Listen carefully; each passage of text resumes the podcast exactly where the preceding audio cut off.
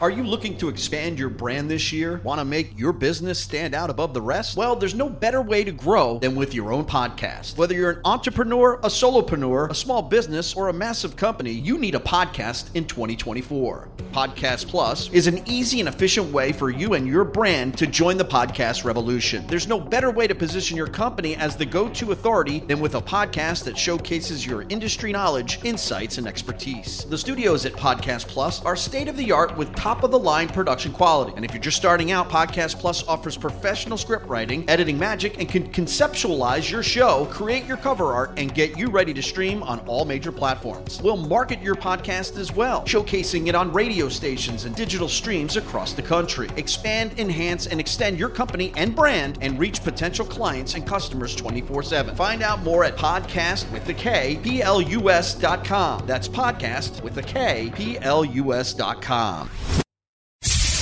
P-L-U-S.com. Major sighting here. All over the place. Holy. Para, para, para, para. Abnormal. I see dead people walking around like regular people.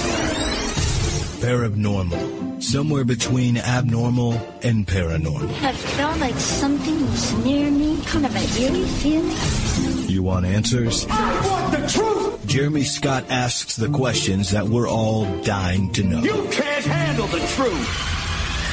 Hello? Hello? You can't keep him down, no matter how hard you try. Hey, that's the guy!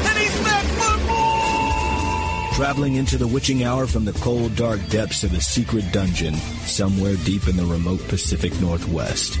You're riding into the paranormal. All right, I got to say this really quietly because I could be labeled a kook. Yes, I saw a UFO today. That story is coming up. Welcome to this, the show that is new, that is cutting edge, that is fresh. Somewhere between abnormal and paranormal is this program. I thank you for finding your place. Not that it's really hard. In fact, we've made it easier. More on that later. But tonight, the story of the Rendlesham Forest UFO incident. We're going to talk about ufology, the silencing of a whistleblower. On that, the one of the most fascinating and intriguing cases of all time. Certainly a sighting that has been subject to more controversy. Yes, even more controversy than Roswell. Who would have thought? Also, we'll talk about the cover up and other cases of disinformation. My guest tonight is researcher Peter Robbins. Well, as always, I scan the internet to find interesting subject material, and I usually don't have any problem finding interesting subject material. Now that I'm doing the show on a weekly basis, it's it's kind of um, well, it's like the faucet that keeps on flowing, and in this case, I'm trying to catch as much of it as I can and filter my way through. And I think we've done a pretty good job of bringing you the, the only the best of the bunch tonight on this program. A uh, story of a uh, psychic by the name of T. Chase, who has a YouTube channel and also a website, makes an interesting observation or maybe a prophecy as it relates to extra terrestrial invasion. The Antichrist comes to power. I think it's Putin in Russia. He tries to trigger World War III. Aliens show up to save the day to keep Earth from being destroyed, but then aliens take over Earth and modify human DNA. What do you think about that? Some of that shouldn't be too surprising for those of you who have checked out this program or the previous one in any regularity, because those are um, those are things that have been talked about. But this is a timeline, 2017 to 2020, so I can guarantee I'll be here next year, and I'll be riding it for a good three years. Uh, sometime between 2017 and 2020, Jesus is going to align with the aliens, and they're going to well, use it to uh, change you and I because apparently uh, we are just evil beings. And I would agree there are many people who are evil. I don't think that society is evil in general, but it could save us from taking out each other. I mean, there are, uh, rather, there is something to be said um, about all this crazy violence that is happening in this country and others. Of course, many of the most severe terrorist attacks have been overseas of late. Thank God for that. But there must be something to this all, huh? Well, there must be something as well up on Brown Mountain where there's an interesting phenomenon that for a couple of years has gone, gone kind of dormant in the sense that there has been no documented evidence of this. Well, there's a video that I encourage you to check out, courtesy of my friends over at Mysterious Universe. You can check the story link section for this episode, which is number 171, by the way. And uh, you'll link to the story and to the video. But of course, if you're new to this program, we actually have people on the ground. That's right. My colleague is there as we speak. Let's check in with her. This is Carissa Fleck, and I'm on location at Brown Mountain in Charlotte, North Carolina. This place has a history of ghost light sightings. Mysterious lights that disappear and reappear without explanation, and it dates back to the early part of the last century. I'm actually here at Brown Mountain to check the place out. You know, the latest video that's gone viral of the lights has caught my attention. So I'm here to discover and see for myself what I can find out about this. It fascinates me. I'll keep an eye out and I'll let you know, Jeremy, if I see anything. So far, no strange lights in the sky, some strange animals that I'm not quite used to, but I'll let you know if anything paranormal happens.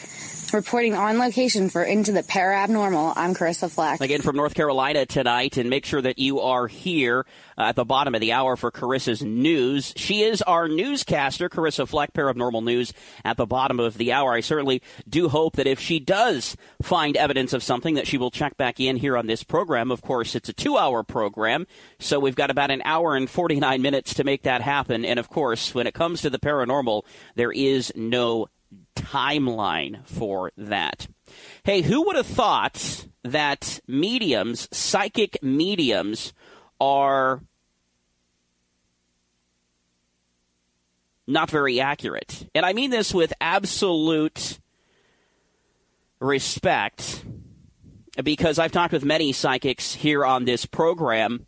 And there's a story from a blog, which we also have linked up into the paranormal.wix.com slash ITP radio, my free website. You can donate to the cause, and one day I will have a domain that's not hosted by somebody else.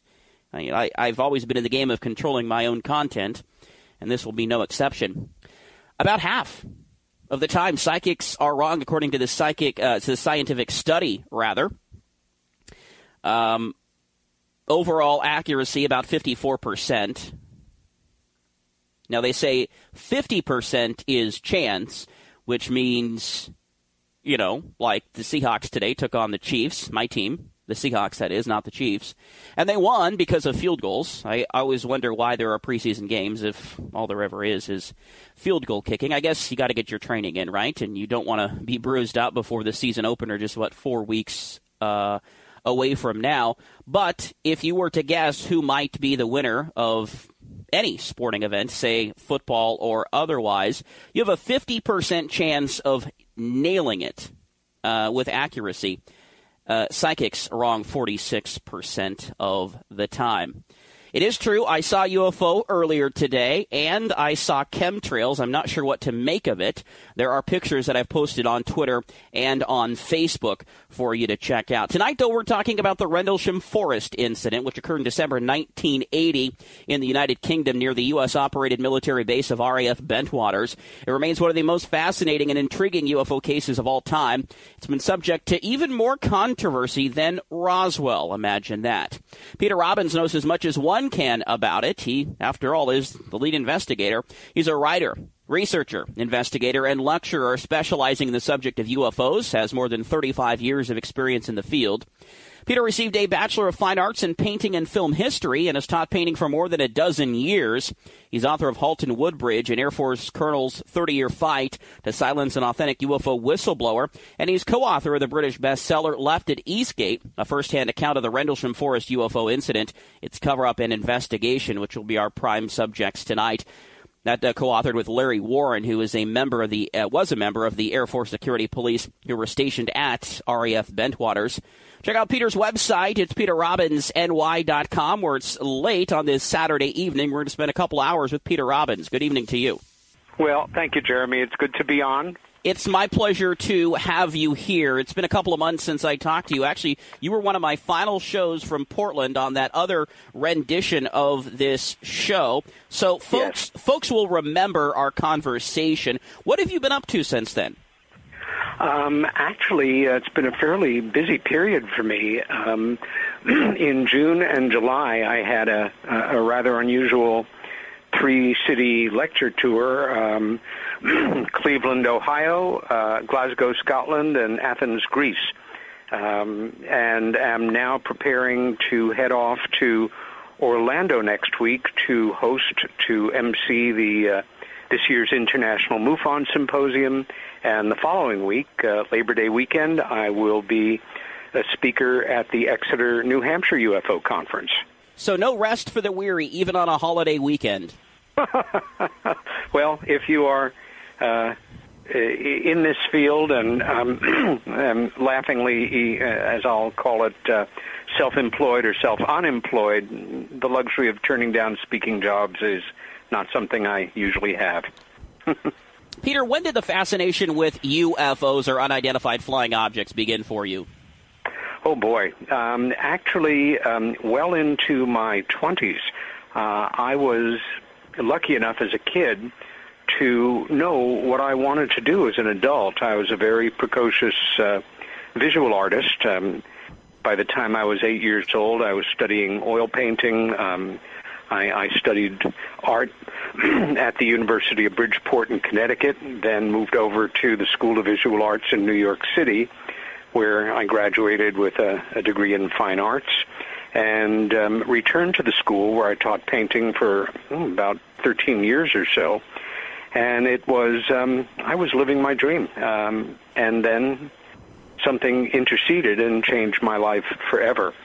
And I guess if you've never had the experience of what is now termed a repressed memory, um, this might sound all a little abstract, but um, one afternoon, uh, working in my loft in New York City's East Chinatown, a uh, profoundly important memory returned to me, something that I had worked very hard to put out of my mind um, when I was 14 years old uh, growing up uh, on Long Island, about 30 miles east of um, uh, Manhattan, uh, my sister Helen and I had a uh, profoundly unambiguous UFO sighting.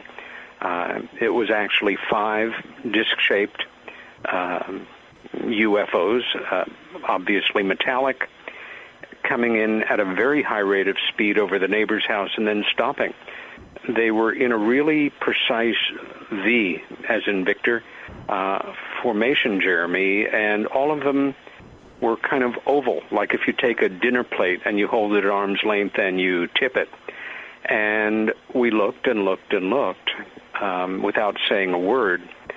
I, as an investigative writer of many years, I, I'm sure I've had people describe the reaction that I had to me in their own terms several hundred times. Um, I call it the checklist reaction. You look up and you see a thing or things in the sky, and your mind simply rattles through all of the things they're not. Uh, plane, kite, blimp, blute, um, uh, um, dirigible, blimp, um, helicopter, strange-shaped cloud, reflect, ref- reflection from the ground, floating garbage bag, what have you. And um, at 14 years old, I was about as sophisticated as Leave It to Beaver. Um, I I was not into sports. I was the nerdiest kid in Nerdville. I read a lot. Um, I collected stamps and bugs and read Mad Magazine. And, you know, flying saucers for me uh, as an adolescent were something that you enjoyed on Saturday afternoon. Um, B movies at the local theater with your buddies but I guess I had instinctively accepted that um, intuitive message from the adult world that they didn't exist, that they were nonsense. And I understood that there was a ridicule factor attached. And it overwhelmed me. It was a, a terribly lonely feeling. Um, And I should say here that my sister had a very different reaction. She never forgot them. But I I felt if I talked to any of my little buddies about it, they'd make fun of me for the rest of my life. And over the next weeks, I managed to do what people do when they cannot handle a memory and repressed it very deeply. And more than 14 and a half years passed before the memory came roaring back. I can tell you why I think it happened at that time. Several factors are involved. Probably the most important one was that I was ready to deal with it. And um, I called my sister after thinking through what I should say. Um, and I should say I, I was terribly shaken by it. And I knew what I didn't want to do was just tell her my memory, and she'd say yes or no, but would I ever really know if she shared that memory?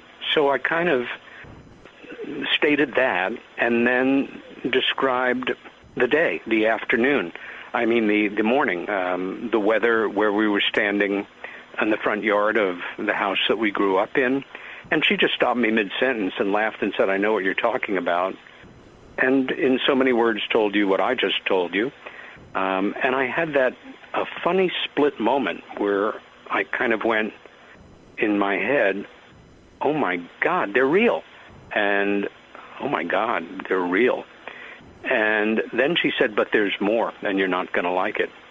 And she went on to tell me, um, to compress the story a bit, that she watched me pass out, and then she simply rose off the ground uh, with her hair blowing in the wind. Absolutely no fear, fascination, just fascination. As the bottoms of these things got bigger and the top of our house got smaller. And the next thing she was describing to me what are now archetypical um, abduction related memories, the kind of thing that I dealt with on a routine basis for many years um, that I worked as Bud Hopkins' assistant during our 35 year friendship. And nothing I had ever heard about in life, with the exception of the one abduction case that had entered into popular culture, certainly by that time, the Betty and Barney Hill case, mm-hmm. um, had I ever even thought about this. And here's my sister going on about, you know, being walked through a metal hallway by her her 12 year old way of saying it, as she kind of remembered for me, was little doctors with big heads and big black eyes who talked to her in her head, and a taller one that seemed to uh, be running the show, and then being on the table and being looked at, and um, for probably a sustained several th- seconds, I thought to myself, "My God, my sister's gone crazy." And then I caught myself and said, ah, but it was all right five seconds ago for five disc shaped objects to be hanging over the Parker's house close enough to make out what we could only read as windows.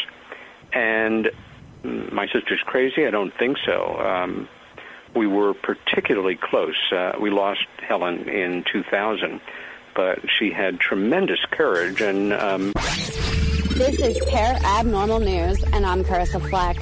Are ghost lights making a reappearance in the American Southeast? Fresh video making rounds on the internet appears to have captured the elusive phenomena for the first time in years.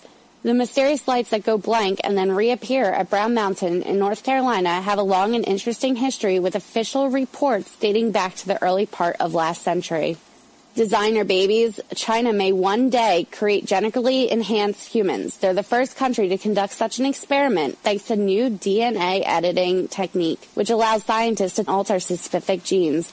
This month they plan to conduct the first human trials by editing a gene that causes lung disease. Part human, part alien hybrids might not soon be the only kind walking among us.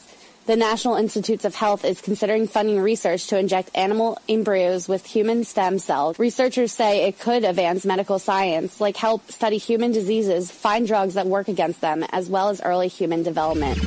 I'm Carissa Fleck, Parabnormal News. This is evident of a classic, classic abduction episode, and Peter's here to um, to fill us in on more. Um, did you have anything else to say to wrap up your description of what happened? Because I have plenty of questions. Sure. Um, you know, people uh, will use the catchphrase, my life changed overnight. Uh, mine changed in about 60 seconds.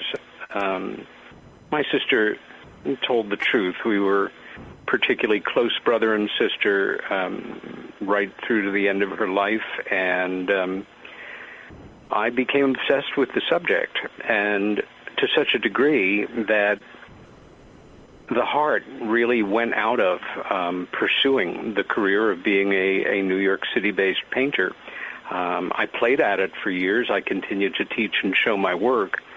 Um, but something important was gone, and I resented the hell out of it. Really, what it came down to was something more important had been put in my way, and um, I began to investigate it and here I am all these years later, continuing to do it on a professional basis. Um, was it out like a light, kind of like a switch went off? Did these objects just just disappear? Um, I don't know. Um, I literally was unconscious on the front lawn when I awoke. Uh, my sister was back um, up in her room, and um, they were certainly gone. I do remember walking into the house um, to tell our mother, and in one of those childhood memories that is absolutely, uh, you know, unshakable, um, I walked into our house through the living room and dining room, and I stood in the doorway of the kitchen where my mom was at the stove making lunch for us. I, I think grilled cheese sandwiches. And I said, Mom, Helen and I just saw some things in the sky that looked like flying saucers in the movies. And years later, when we discussed this for the first time with our parents, my mom didn't remember this, but I have spoken to so many people over the years who found themselves in similar situations with a child or somebody remembering when they were a child telling their parents about an event or a sighting and the parent sometimes responds, as many of us would, I think, oh, honey, you just thought that's what they looked like or it looked like, and, you know, um, it, you know, and whatever. Um, I remember my mother looking at me, um, and I thought to myself, this is the way grown-ups look at each other, just seriously regarding me without feeling she had to say something. And then after a fashion going back to uh, the stove with a serious look on her face. And that stuck in my mind. And I think intuitively, she really made the right decision rather than impose whatever anxiety or denial she might have on her kid at that moment. She just took it in. She knew I wasn't a liar. Um, I was a terrible liar, which I learned very early in life, and um, so I didn't lie. Um, but that's how it began for me, Jeremy. So it sounds like you might have had a case of missing time. You awoke and your sister was already back up in your room, and you were lying there unconscious on the front line. Um, any indication that you were taken as well? Well, that was something uh, that also obsessed me for some time because if I had been, um, I wanted to know. And within a year or so, um, I had met the three men who would be my mentors and teachers. Um, one was Bud Hopkins, who at the time was still five years away from even publishing his first book on the subject of UFOs. We were two painters who found each other, both with a profound interest in the subject. Bud had had a daylight sighting in the mid 60s, uh, walking on the beach in Cape Cod near where he uh, summered for 50 years. The other was a tough, no nonsense uh, Italian American New York City police detective who was a crack UFO investigator, uh, Detective Sergeant Pete Mazzola, um, who taught me to investigate UFO incidents and phenomena much the same way as um, law enforcement investigates uh, an event called to their attention, triangulating different types of evidence and the like. And the third was um, an older gentleman, uh, Colman VonKeviczky, a very memorable guy who was a staff officer uh, during World War II for the Hungarian army in charge of all photo analysis and all photo reconnaissance. He got into the subject as a newly emigrated American citizen in the early 1950s um, when the famous uh, UFO incident over Washington, D.C. occurred. And um, that was it for him. And between the three of them, um, I learned my lessons quite well. But over those early years, I did three different hypnotic regressions specifically to try to uh, recall if anything more had happened to me. Uh, one with an old friend who had recently taken a course in hypnosis, the other with Bud Hopkins, and the other with Pete, who had been specially trained in regressive hypnosis by the NYPD uh, for criminal investigation. Um, absolutely nothing rattled loose, and I've thought to myself over the decades since, in interfacing, working with, spending time with, uh, studying the case histories of, being privy to extraordinarily in depth interviews, seeing physical evidence, speaking to other witnesses uh, of people who genuinely seem to have gone through this, that something would have rattled it loose by this point.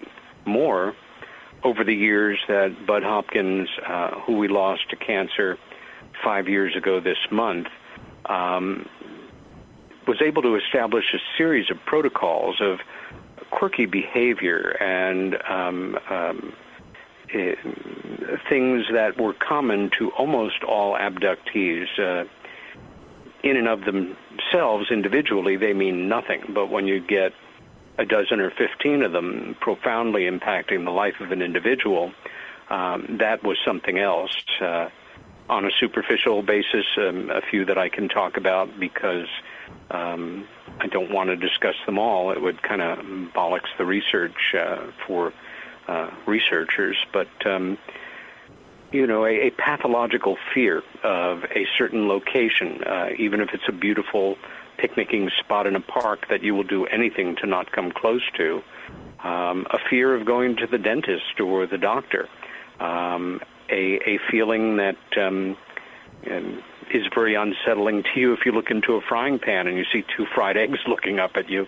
Um, absolutely none of that has ever been anything that has mattered to me or um, I guess in short what I'm saying is I'm as convinced as I can be that I have not been taken.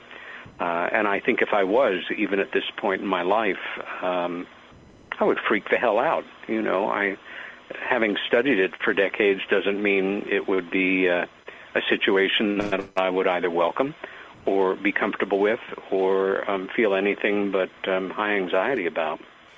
Yeah, I'm always amazed when, when I hear somebody who says I want to be abducted. I kind of mm-hmm. I kind of chuckle and I take a backseat and I go, "You what?"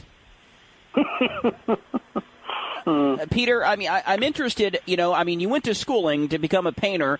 You had this experience yes. uh, as a child. You came to yes. realize uh, uh in your late 20s what it actually was. Why? Because um, I know you still you still uh, you know kept with your painting career, teaching others how to. But why did you go down the path of investigating UFOs and abductions? I guess why get involved professionally in the field? Um, one word: compl- obsession. Obsession, um, which it, it, has remained to one degree or another um, since that very day. Um, I stopped painting after a fashion. Um, I'm very happy that I never put down my cameras. I've been a passionate photographer um, well, for many many years, certainly since then and before then, and it's it's been a very satisfying part of creative expression for me. Uh, but it's interesting that you focus on that point right now.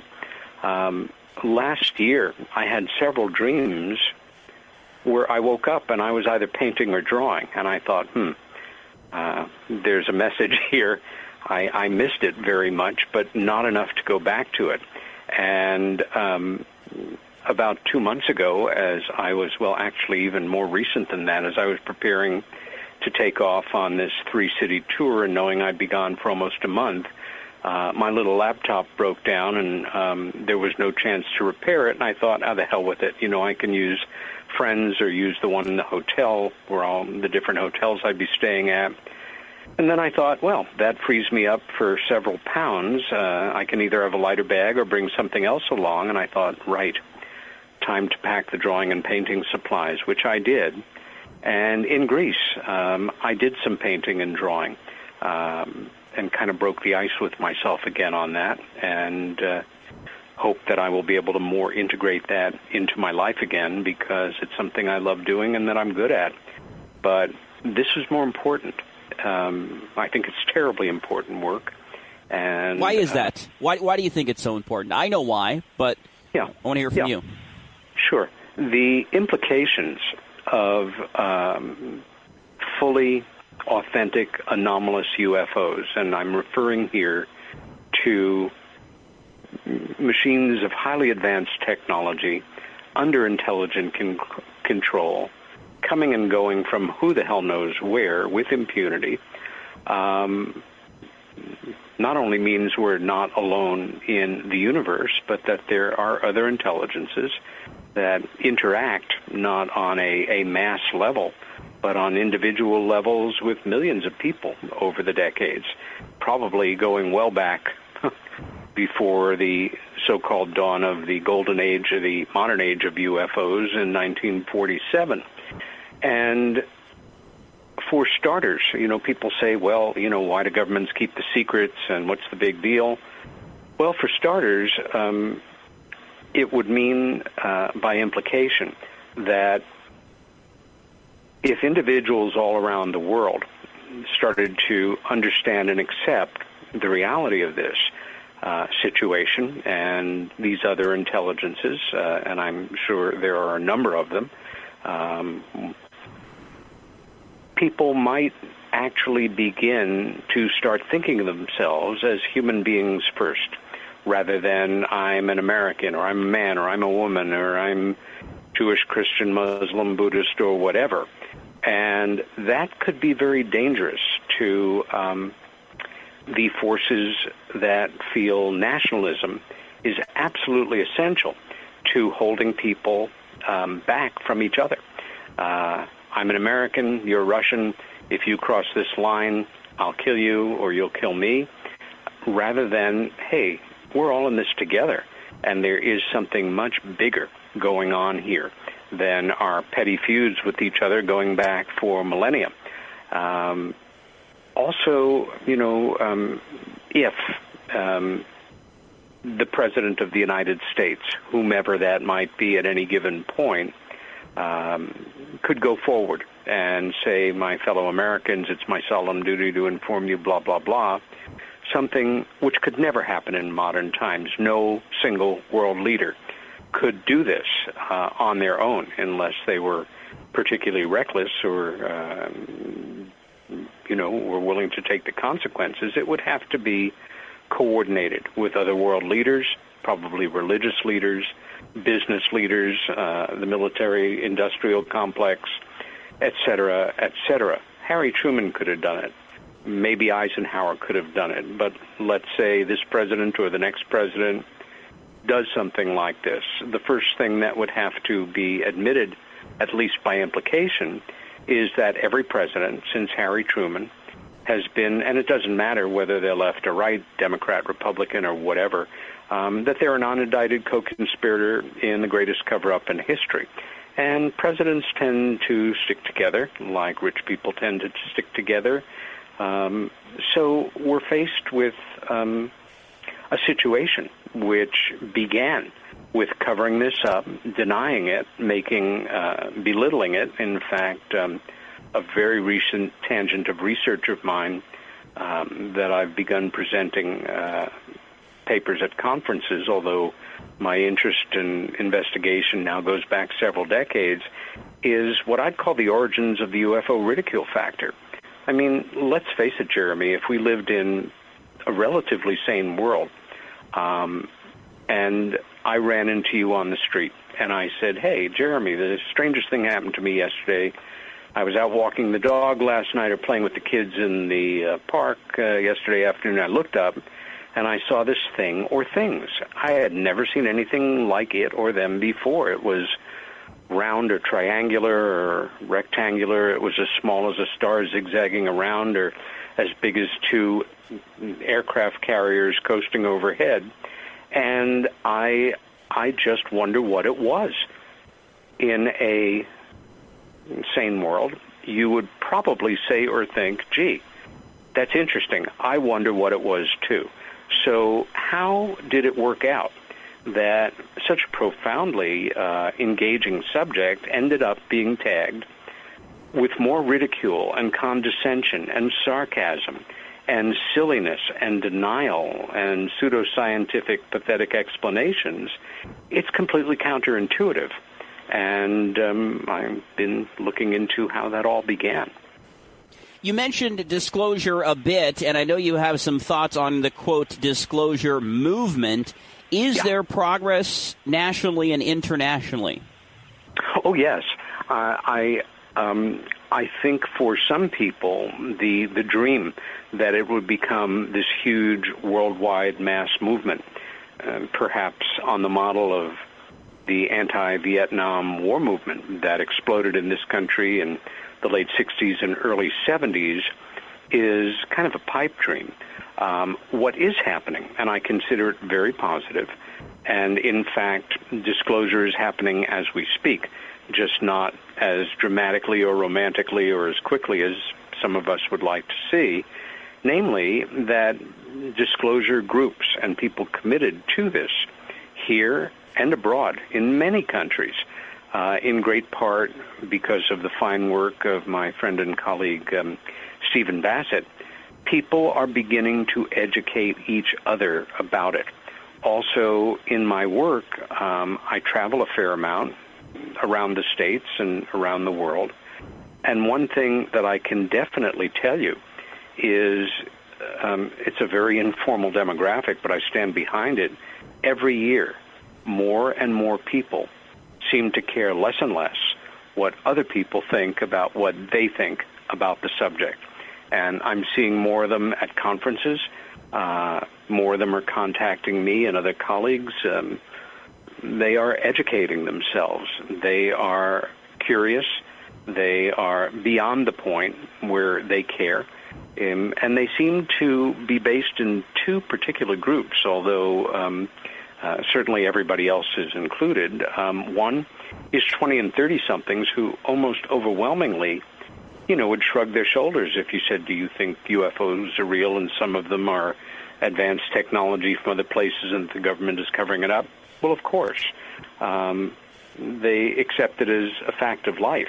It doesn't obsess them. They have a lot of other things on their mind uh, and a lot of other challenges to pursue in life. The other group, interestingly, is folks coming into or in retirement age, uh, some of whom have a little extra discretionary spending uh, money, um, more time, um, and could care less at this point in their lives what you know Joe Blow down the block thinks because they're serious about the subject.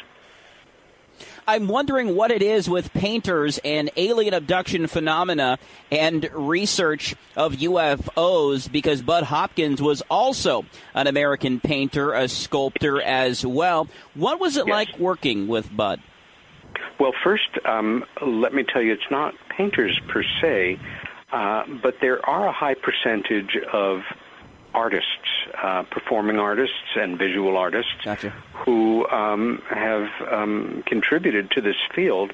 I think the main reason for that is um, I grew up thinking outside the box. I, from a young age, saw myself as something of an outsider, that my life was not going to follow a strictly business model or you know that I wasn't going to go work in an office every day like my dad uh not that that's a bad thing um but you tend to come at things from a slightly obtuse angle as far as working with Bud um we met less than a year after I became involved in the subject um part of my educating myself was buying books and reading them uh, a good percentage of which were kind of goofy to me. Um, there were a lot of lovely books by contactees, that group from the 60s who kind of embodied the phrase of Welcome the Space Brothers, um, who I felt were somewhat naive, although who's to say what is and what isn't in this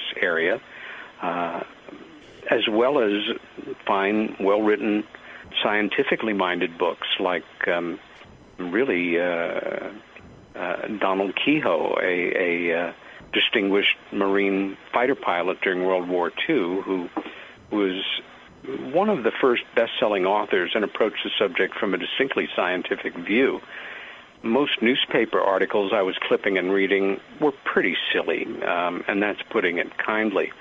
And one afternoon, I walked by a newsstand and did a double take. There was a front page article on a UFO incident that had happened the year before, 1975. And it was written by a man named Bud Hopkins. And I, I bought the paper, which was the Village Voice, uh, um, essentially a, a, a liberal left wing publication that um, was a, a, a, one of many New York City newspapers that I never saw uh, a UFO article in, although I read a lot of publications at the time. And it was extremely well written and well documented. And the New York art world, um, although at the highest levels, you know, um, people interested in the arts and know those names around the world, um, is fairly small. And I thought, hmm, could this be the Bud Hopkins, late abstract expressionist painter, whose show I went to a couple of years ago? And I, I went to the New York City phone book, and I found there was only one Bud Hopkins in it. And Bud spelled his last his first name distinctively with two D's. And I just cold called him and introduced myself, told him about my sighting as a kid, my sister's experience, and that I was teaching over at the School of Visual Arts not far from where he lived. And how long did that conversation last, Peter? well, a couple of minutes, not much longer, because his first question for me was tell me about your artwork, which in retrospect we laughed about a lot because um, I came of age um, in the age of minimal and conceptual art where he was um, again late period abstract expressionist, and he was not impressed. but he was interested in meeting with me, and a few days later, I knocked on his door on West 16th Street, and um, remember sitting at his kitchen table. Major fighting here. All over the place. Holy.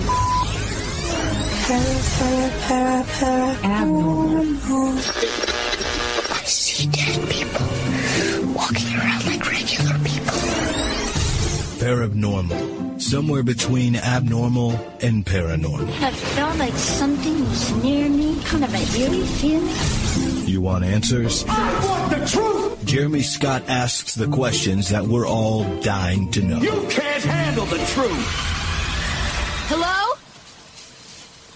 Hello? You can't keep them down, no matter how hard you try. Hey, that's the guy! And he's back for more! Traveling into the witching hour from the cold, dark depths of a secret dungeon somewhere deep in the remote Pacific Northwest. You're riding into the paranormal. Well, between Peter Robbins and Bud Hopkins, we have a wealth of information that is being uh, passed on to you tonight. Welcome back for the second hour. PeterRobbinsNY.com is his website. You can also find him on Facebook as well. We're going to get into the Rendlesham case, but as we were talking about with Peter right before the news, about what it was like to work with Bud Hopkins and what he's learned uh, through that uh, relationship. He actually was telling us right before uh, the break of a conversation that uh, only lasted a couple of minutes when Peter introduced himself. He was more interested in your uh, artistic ability, huh, Peter? Well, not my artistic ability, but um, it, it's a standard thing among artists. Uh, you're either doing work that um, is in the spirit of or in the same school of another artist, or you're not. And um, the last thing he was really interested in was the work I was doing. Our friendship was built on on many other things. Uh, uh, a mutual love of, of great art going back to ancient times. Um, Bud was one of the the most decent people I ever met. He's also a great intellect. he was extremely well read, uh, very well traveled, in great part because of uh, his opportunity to travel once he became better known um, as a uh, uh, an outstanding researcher in the field. Um, but he was um, a genuine intellectual. He was a humanist. He cared about people, and he was phenomenally curious. And had his life taken him into law enforcement rather than the arts, God help the criminals who he would go after. He was a brilliant investigator and, in a way, a great detective. And over the years that we worked together, um, and that really wasn't that didn't start until the earlier 1980s, even though we met in the mid 70s. His first book um, exploded on the UFO scene and actually added a term to the English language, which was missing time, uh, which was the title of his first book. Was published in 1981. And up until then, he was um, really the first person to make public um, the casework that established that one of the things that um, was part of the profile of authentic abductees was a period of missing time. Um, very often about an hour and a half in some cases where you would be at point A driving um, or in your home and then um, find yourself an hour and a half later in a very different place with no memory of how you got there. Um, this was endemic in the work, and when he published his second book, which was an outright international bestseller, Intruders, um, his name and his work uh, and demands on his time took off like a skyrocket. At that point, he needed a um, an assistant. Um, I, I worked for him um, gratis because I was as fascinated as he was um, I knew it was, again, important work, and um, perhaps at some point in the future will be looked back on as crucially important work. Um, in the late 80s, he founded a nonprofit research organization called the Intruders Foundation, which had a double mandate. One was to assist individuals uh, as we were able, who had been through this, and also to educate the public at large to how serious and real this phenomena was. Um, at one point, he received a grant um, from Prince Hans Adam of Lick- Hans Adam of Liechtenstein um, of some several thousand dollars, and I had a glorious year or two where I went on salary for eight dollars an hour, and then at a certain point it was up to ten dollars an hour, and then we ran out of money, and then I continued to work for years um, as a friend and colleague. And, you know, I love the guy. He was always engaging. Um, I had the privilege of editing um, what he was writing. And I'll tell you what, especially for um, writers in your audience, Bud was the best first draft writer I have ever known in my life. Um, I would see drafts of his books and articles and position papers and um, conference papers um, in development, and he more often than not nailed things on the first or second draft, something people like me can only dream about. Um, he's also an awful lot of fun, um, had a great sense of humor, and there were times that he and I would be quite down. Um, there, this is very serious stuff, and there were times it would get to us.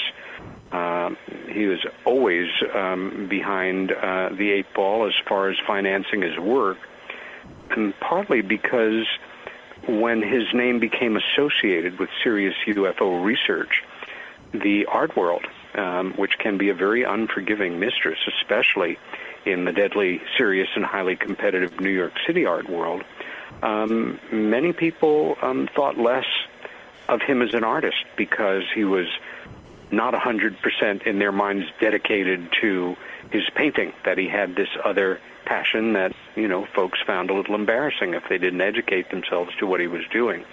But we've never had a more articulate or passionate spokesperson. We've had a handful who are just as much. And through Bud, I, I met and developed a, a wonderful friendship with um, Dr. John Mack, uh, certainly as well known and as respected an investigator of the subject as him, Dr. David Jacobs, and so many other people. But more important, I got to be behind his shoulder, be a confidant, help work with um, hundreds, hundreds of individuals who had been through this and to a degree still do. I will be spending time with uh, a wonderful group of people who meet regularly for years in a support group uh, in Florida the week after um, the big MUFON uh, symposium coming up the 27th and 28th of August that I will be emceeing, but I will stay on for another week to give a number of talks and spend time with the group down there. Uh, something that means a lot to me that I consider a privilege that um, um, I have that opportunity to meet with people who have been through these extraordinary experiences, and um, it's it's a thread in my life that means a lot to me. Talking with Peter Robbins tonight on Into the Paranormal, 818-672-6865.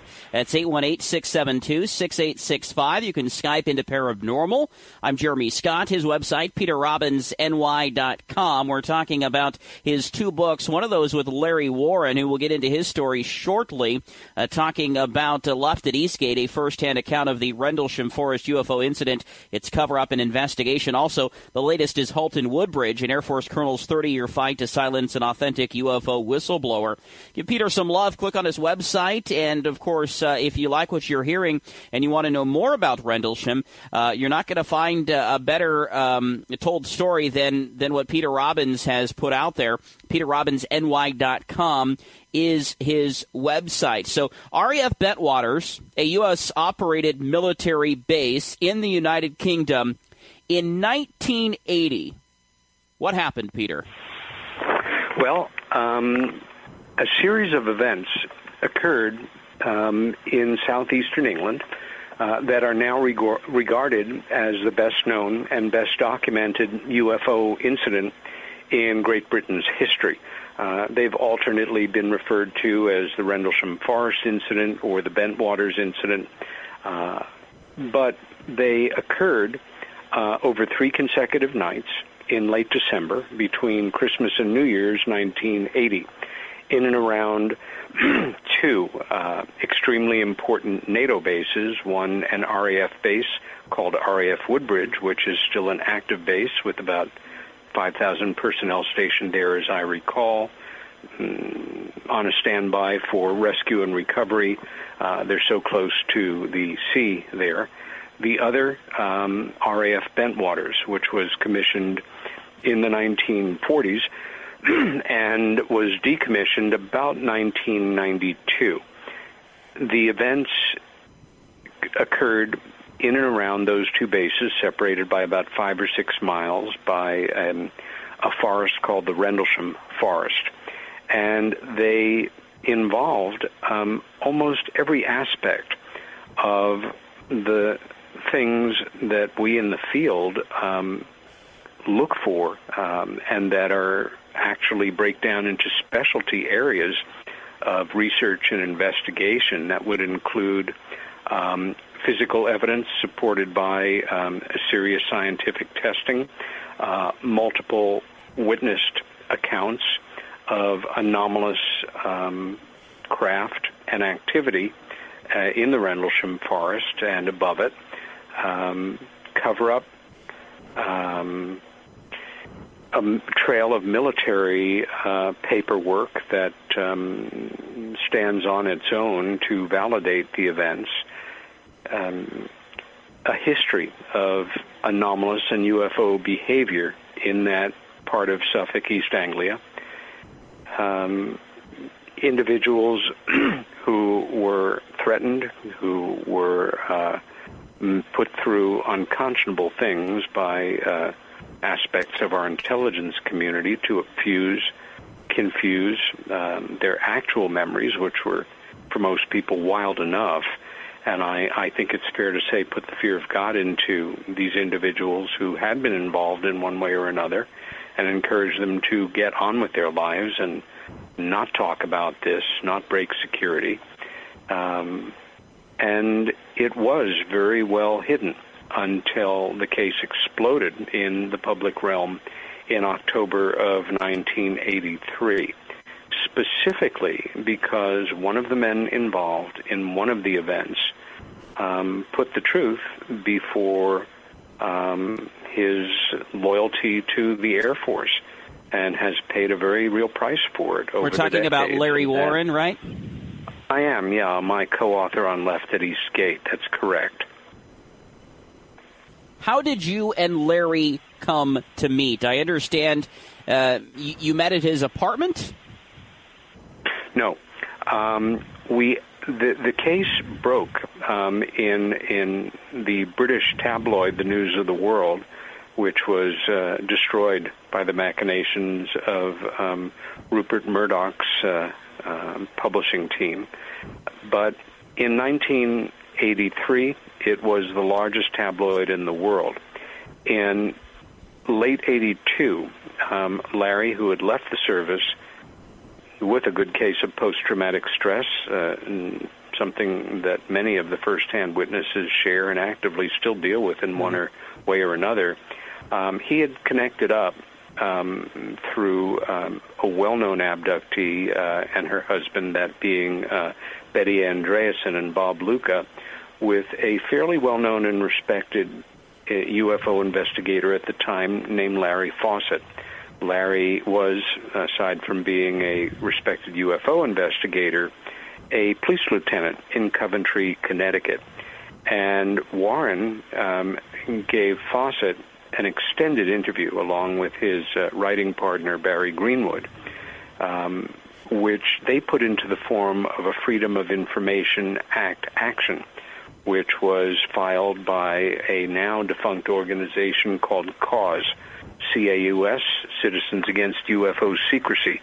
By the spring of 83, um, it had resulted in the release of a single page document um, written by the then Deputy Base Commander, Charles I. Halt, which, although it minimized the events, um, compressed three nights into two, uh, cut out a lot of detail, was nonetheless an official report on an Air Force letterhead signed by a respected uh, lieutenant colonel.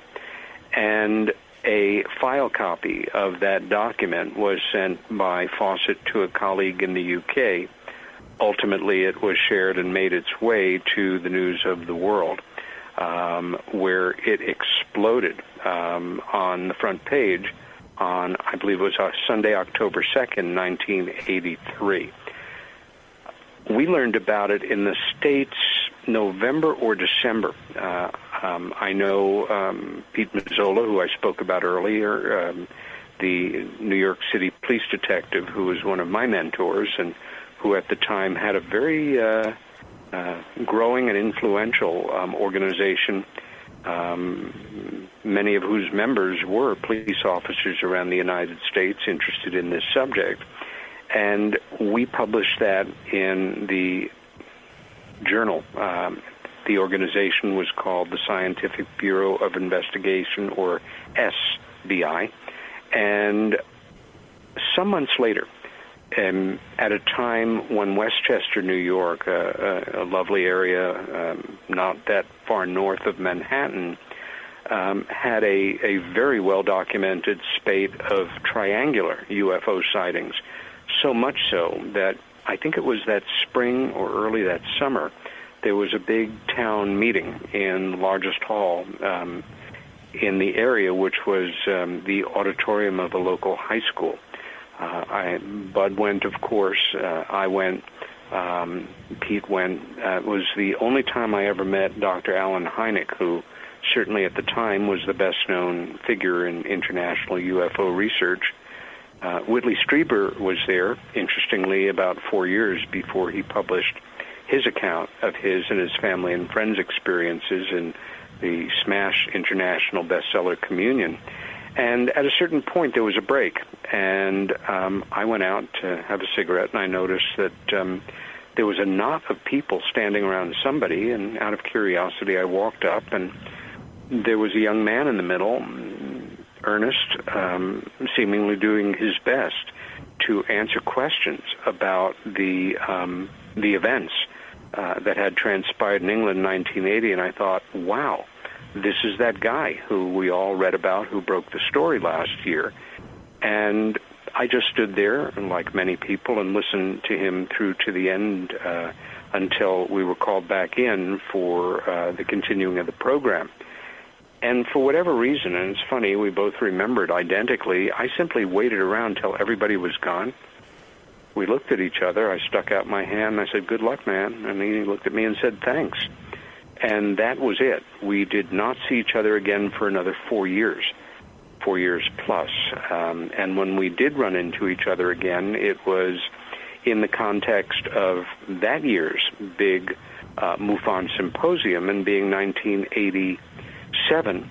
Uh, it was marking the 40th anniversary of Roswell, the Kenneth Arnold sightings, the 40th anniversary, in essence, of the modern UFO era. Larry was a featured speaker. I had appeared in a panel discussion, not surprisingly, about the abduction phenomena. And um, I heard him speak, he heard me speak, and we ran into each other the hallway that next day, the Sunday, which was the final day of the conference, both of us with different agendas. Uh, I wanted to do an interview with him. He came off to me as the real deal, um, and they've met lots of people over the years who um, say um, that they were involved, they knew this and that, they were privy to certain information, but rarely are they able to back it up, not to discount their testimonies.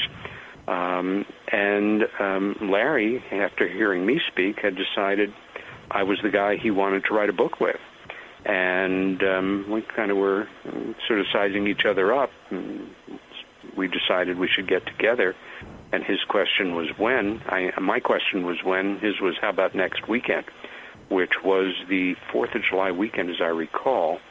And he came into New York. He was married to his first wife at the time, living in Connecticut. Uh, slept on my couch, and I got quite a remarkable interview that weekend. And by Sunday afternoon, um, he was laying out um, his idea for a book and I was very flattered that he was interested in me being his co-author, and not without some humor, suggested to him that maybe he should look for somebody who had like written a book. Uh, I had written articles, columns, um, conference papers, but um, I had yet to write anything that you could call a book. However, um, in all honesty, at that point, I was about a dozen years into the work. I was looking to get my teeth into a serious project. And we shook hands in my living room that day, and I agreed to co author the book with him, thinking in my mind that I was into something that would, you know, cost us a couple of grand, take a year or two, and then move on to other subjects. I I still don't know um, if I would have shaken hands with him on that if I had any idea what was in store for me because that year or two turned into a decade and that several thousand dollars turned to all the money that we both had and then some and um, a fair amount of anxiety and um, frustration uh, but when that book came out in the United Kingdom, it was a smash bestseller. And uh, the summer of 1997 when we did a 15 city speaking tour to promote it. For me, the most paranormal part of it was nothing to do with UFOs. It was that we spent a good bit of time that summer in the top 10 books in the United Kingdom, and for part of that time, our book was two points ahead of the new John Le Carre novel, The uh, Tailor of Panama, and I'm a huge John Le Carre fan, and uh, that was very special to me. Break time with that's, that's with, how we met with Peter Robbins. As we'll delve more into Rendlesham and the cover up. Stick with us. I'm Jeremy Scott. PeterRobbinsNY.com. This is Parabnormal News, and I'm Carissa Flack an alien UFO invasion between 2017 to 2020. It's a bold prediction by psychic T. Chase. Chase says aliens will invade us between 2017 and 2020 and kill millions of people by shooting death rays from the gigantic spacecraft. He says Russian President Putin starts World War III only to be defeated by Jesus and an army of aliens who find each other after his second coming. Chase says a genetic re-entering program will be launched to purge humanity of its self-destructive tendencies. We'll check back with you in a few years to see if he's right.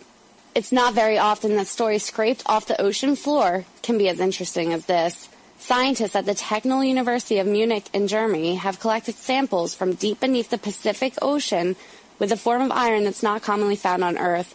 That might not sound so earth shattering, but according to data recently published in the Proceedings of the National Academy of Sciences, the presence implies that a violent cosmic event like a supernova or meteor deposited the rare metals many, many moons ago. Virtual reality isn't something we can just use for fantasy anymore. A groundbreaking new experiment is helping the paralyzed learn how to walk again. The system is being developed by scientists at Duke University. The experiment taps into patients' brain activity to simulate full leg control, causing the injured parts of their spinal cord to re-engage.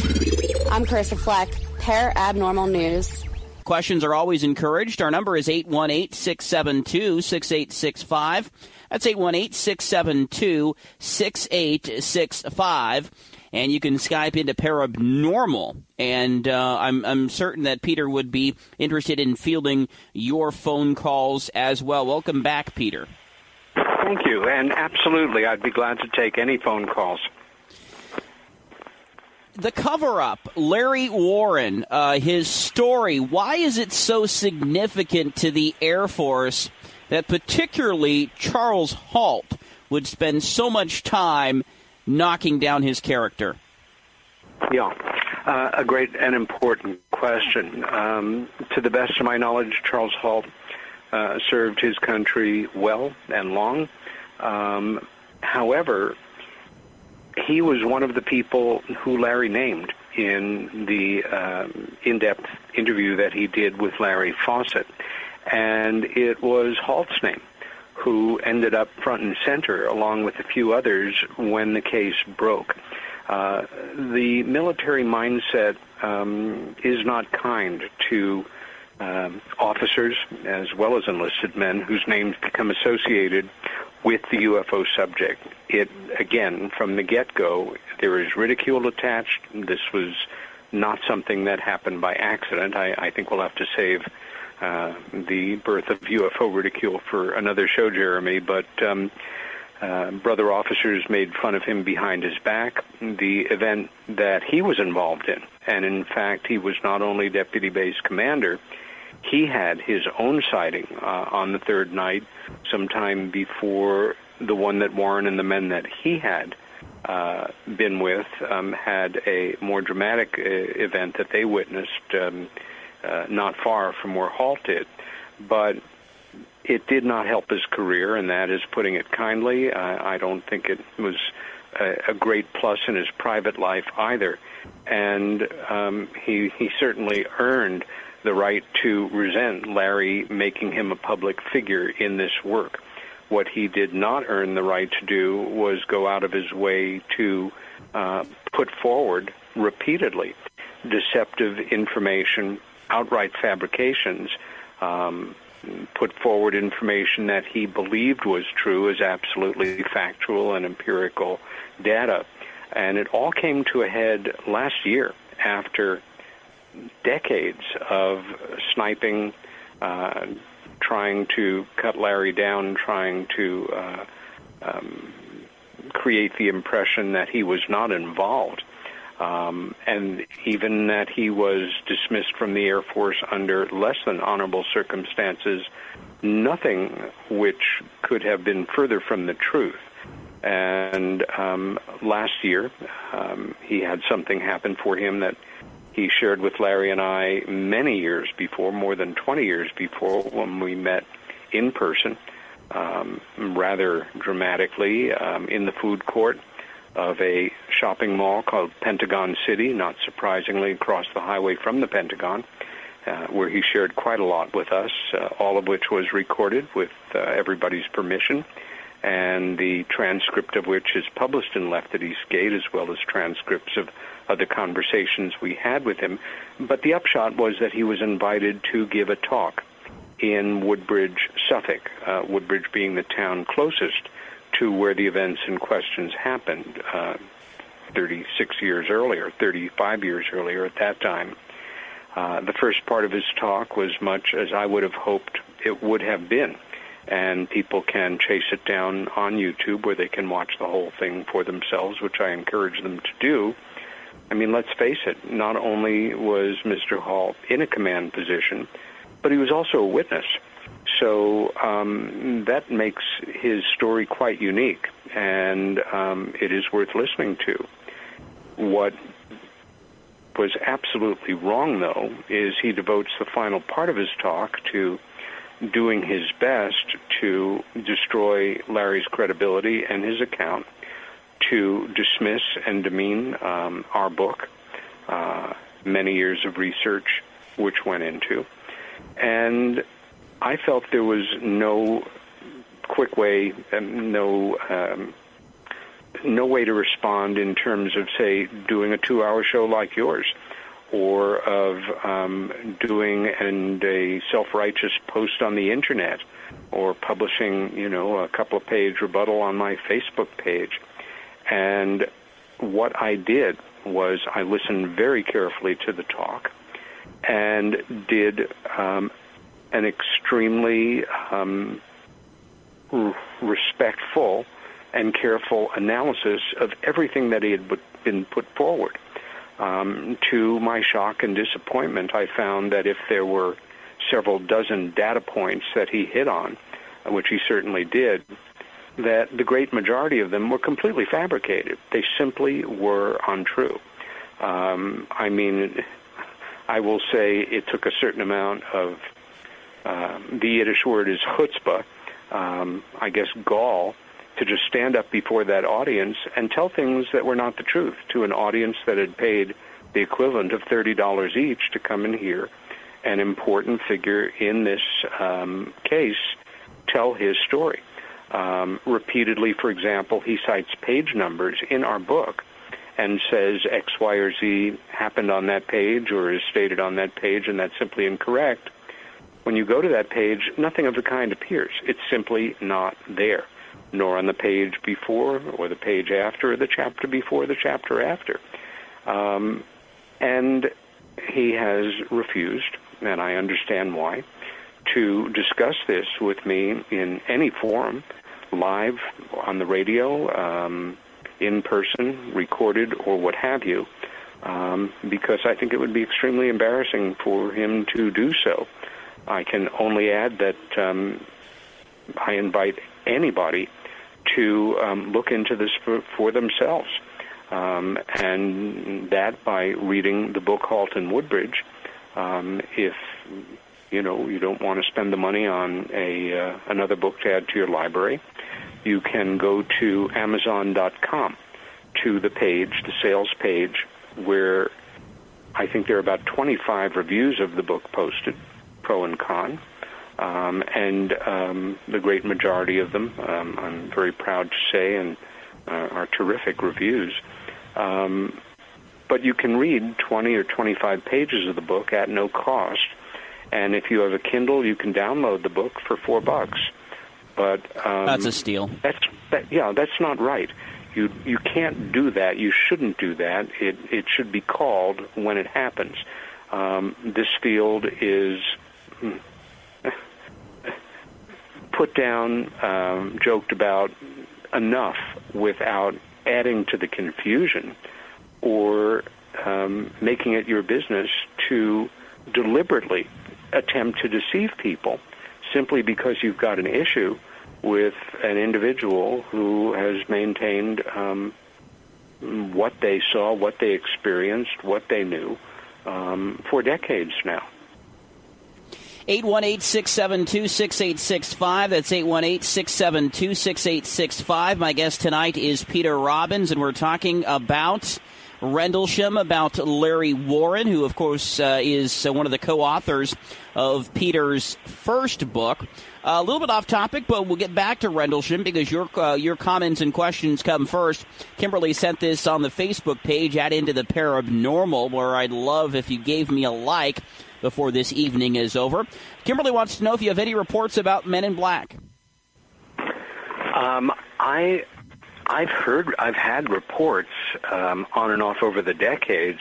Um, I would suggest that Kimberly consult the work of a dear friend and an esteemed colleague, Nick Redfern, who recently published a book dedicated to that very subject. Actually, Women in Black, I think it was. um, actually, no, now that I think about it. Um, again, Nick may have.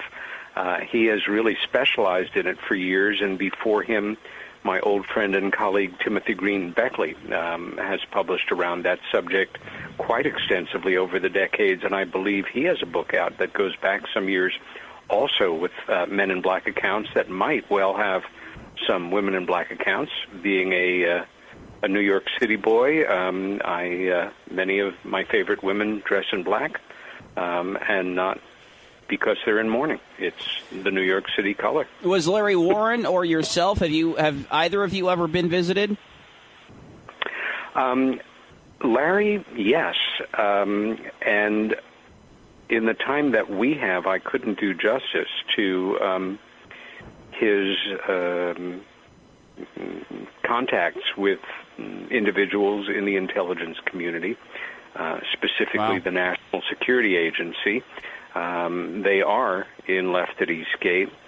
Um, in my own case, no. Um, I I have been overall left alone, and I, I decided early on when I realized I had gotten in way over my head that I would have a very simple protocol, which is if individuals or an individual who I felt were credible, who could identify themselves um, as shady characters or with some arm of the American intelligence community who approached me to um, say in so many words that I might want to consider very seriously not doing the work I'm doing or getting out of writing that book or what have you, that I would most seriously consider it.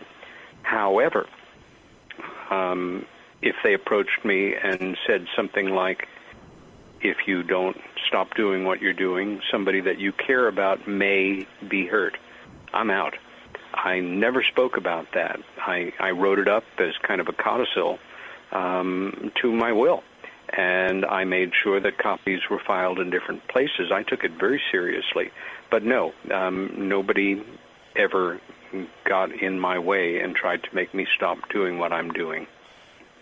818 672 6865. That's 818 672 6865. Want to say thank you to Valentine Radio tonight, picking us up in Fort Davis, Marfa, Van Horn, and of course, Valentine, Texas, 1610 a.m. You'll find us on the radio down there. Also, uh, in Hillsboro, Ohio, we're on 106.9 WLRU. Our stream powered by Radiotomy uh, 24 7 now, as you probably heard the announcement uh, earlier in the program. We've got that 24 7 channel. Uh, I know more, most of you um, want more of yours truly. And of course, I've told the story what happened in Texas, so I'm back up here. I'm a working man, and I can't do the show five nights a week. I know you want me to. Uh, if you send me some support through that PayPal link at intotheparabnormal.wix.com slash ITP radio, or go to either the Twitter or Facebook pages, and I know that's a long link. We'll eventually have our own link. If you uh, can send me some love at PayPal, I would certainly appreciate it. And uh, give Peter Robbins a, a, a, like on Facebook as well. I guess you would add a friend on Facebook, and you can stop by his website at uh, peterrobbinsny.com. So the 24 7 stream uh, will feature replays of this program, of course, Carissa Flex, Parabnormal News, and uh, the bumpers. You love the bumper music, and the bumper music is back tonight. The goodies and those are also uh, featured uh, on the stream as well because we have had an anonymous donor who has stepped up and uh, given us some love. I've been able to branch out, so I deliver. Uh, we're only a month into the program, at least this rendition of the program, and we've already extended our reach. And we're talking with radio stations and networks who want to pick up this program. And Of course, as I've said before, it's going to be on my terms, not theirs. Uh, but if you are interested, into the parabnormal.wix, W-I-X dot com slash ITP radio and make sure you put the B between the A and the N or you're going to get to someplace entirely different. Uh, Peter, it's your time to uh, promote yourself. Uh, I, have mentioned the books and the website. Uh, you probably have some speaking engagements coming up. Uh, I do. And first, let me say um, that a week from Sunday, um, gosh, I wish I had the information right in front of me. Larry Warren, um, who is coming over to the States soon, he's lived in Liverpool, England since 2000, expatriate. Uh, he will be giving a major talk in Toronto. Um, if you go down my page or visit his page uh, on Facebook, and he is listed under Lawrence Warren, you will find that information. If you're in the area, certainly in the Toronto area, I hope you'll uh, catch his talk. Um, my next appearance um, won't be to give a talk, but I will be hosting the International MUFON Symposium coming up uh, August 28th and 27th in Orlando, Florida. And where else would you want to be at the end of August than Florida? And the following weekend, the weekend of September 2nd, I will be speaking. It's a wonderful lineup of, of speakers Richard Dolan, Kathleen Marden, um, um, Denise Stoner, um, I believe Stanton Friedman, and several other. All past guests of mine, uh, by the way. yeah, that will be at the Exeter, New Hampshire um, UFO Festival and Conference. Uh, just Google it and you'll find it. And um, I'm hoping I'll see some of your listeners um, over the next couple of weeks in those locations. Yeah, and if you do, uh, I'd love to hear from you, Peter, and uh, we'll, we'll, certainly be keeping in touch with yes. you. Um, as far as the Rendlesham story is concerned, yes. Why would the Air Force, or maybe they're just, um, you know, they're just out in front when really there's someone calling the shots out back? Yes. Yes. Why, why would they want to cover up this site? Uh, I mean, we're talking about sightings on three consecutive nights between Christmas and New Year's 1980, the most yeah. documented in Britain history. Yes, sightings and landings. Um, well, going back to the baseline, um, the military mindset um, is not proud of the fact that nothing that we have been able to come up with, do, um, um, create in almost 70 years since this phenomena came into, um, uh, you know, our, our transom here, um, to affect it. Um, that's not something that, you know, the United States Air Force is thrilled to admit. Uh, there are a lot of security issues involved as well. One thing that we didn't get into that is shatteringly important and part of a long history, uh, as far fetched as it may sound to some of your listeners. Um, this base, uh, RAF Bentwaters, had the largest backline of tactical nuclear ordnance um, in the United Kingdom, and at the time in 1980, in full violation of the United States' treaty with Great Britain. And as as Charles Halt said to our faces when we met with him, uh, somehow these these things, which shone beams of light down into the nuclear weapons storage area, quote unquote, adversely affected the ordnance. Um, that is not that is also something that the Air Force would not be interested in wanting to uh, admit. And yes, there it is the United States Air Force, but you know they take orders uh, from higher ups in the Pentagon, and you know everybody is under someone else. Um, it it has the potential of creating panic in the general population who have been conditioned to not even think of this subject seriously. And um, although I feel that disclosure per se is inevitable, I don't think we, our government, that is, the United States government, is ever willingly um, going to release information it has pertaining to the subject unless their hand is forced. Time will tell if I'm right or not. Um, and um, I know that Mrs. Clinton made a statement some weeks ago that if she's elected, she may release information, blah, blah, blah. Well, I don't care who's elected. You know, don't hold your breath. Peter, fascinating show tonight. Uh, final comments on the Rendlesham Forest incident 1980, the cover up, and the defamation of character, if we want to call it uh, that, against Larry Warren. Yeah, well, the story goes on. Um, sadly, there is a great deal of infighting um, between the witnesses, between key investigators, 36 and a half years after the incident. Uh, we know that Her Majesty's government will be releasing more documentation on UFOs soon. I, I wish our country would take a lead, even though uh, the documents that have been released by them have not been um, uh, smoking guns, but they have generated some interesting smoke. And you can bet um, when they, the Ministry of Defense does release more information on UFOs, certainly some of it will regard um, RAF Bentwaters Woodbridge UFO incident, no question about it. Peter Robbins, NY.com. You have any plans for um, additional books, maybe on this topic or on others coming? Well, I've written two and a half books on this topic. Another one called um, Deliberate Deception, a case of disinformation in the UFO research community, which is a 450 page book, the great majority of it raw data, about 80 pages of writing, uh, that any of your listeners are welcome to download at no cost whatsoever by going to the website of Phenomena Magazine. I repeat, Phenomena Magazine, published in uh, oh, is Manchester. That, isn't that Steve Mera's publication? You better believe it. Small world, um, huh? One of my favorite people in the work. Um, and a brilliant publisher and researcher, and one of the leading figures in UFO field in Great Britain, and a great guy as well. Love him to death. But if you go to the website of Phenomena Magazine and click on the box that says Special Reports, it will take you to a page that shows the spines of seven cyber volumes, so to say. Click on them in order, download them into your computer, and you will have that book. No, I do not intend to write another book about Rendlesham. Thank you very much. I am working on another book, which will be out next year, and have two um, that are being developed uh, for after that right now. Peter, uh, any of your future work, I would uh, call it a, pl- a, pleasure to be uh, made known of that, and I'll do my best to uh, feature it here on my program. Jeremy, you're my favorite kind of radio host. Oh. You ask good questions, be- better than good questions. As I, I mentioned to you, and I wasn't joking, I, I, I don't like softball questions. Um, yeah, me neither.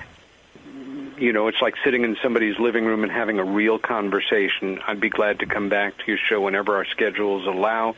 Wish you much luck with this new incarnation of the show. You do a very important work, my friend, and anything that I can do to promote it, I will. Which reminds me, um, as soon as this is in your archive, if you would um, post an announcement on my Facebook page Will so that I can get it out there for my friends. Peter, I hope to uh, maybe one day cross path w- paths with you at uh, some sort of public appearance. Best to oh, you, my absolutely. friend. Absolutely, and I'd love to return to the Northwest as well. I haven't been there in too many years. Hey, if you get here, give me a call.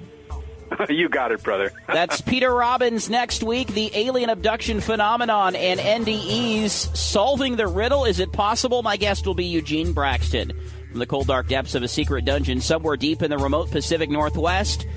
Good Saturday evening.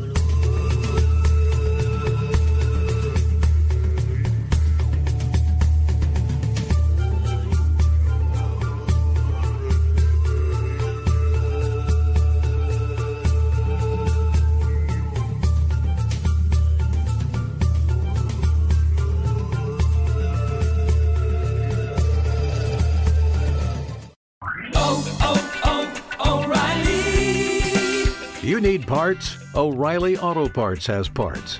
Need them fast? We've got fast. No matter what you need, we have thousands of professional parts people doing their part to make sure you have it.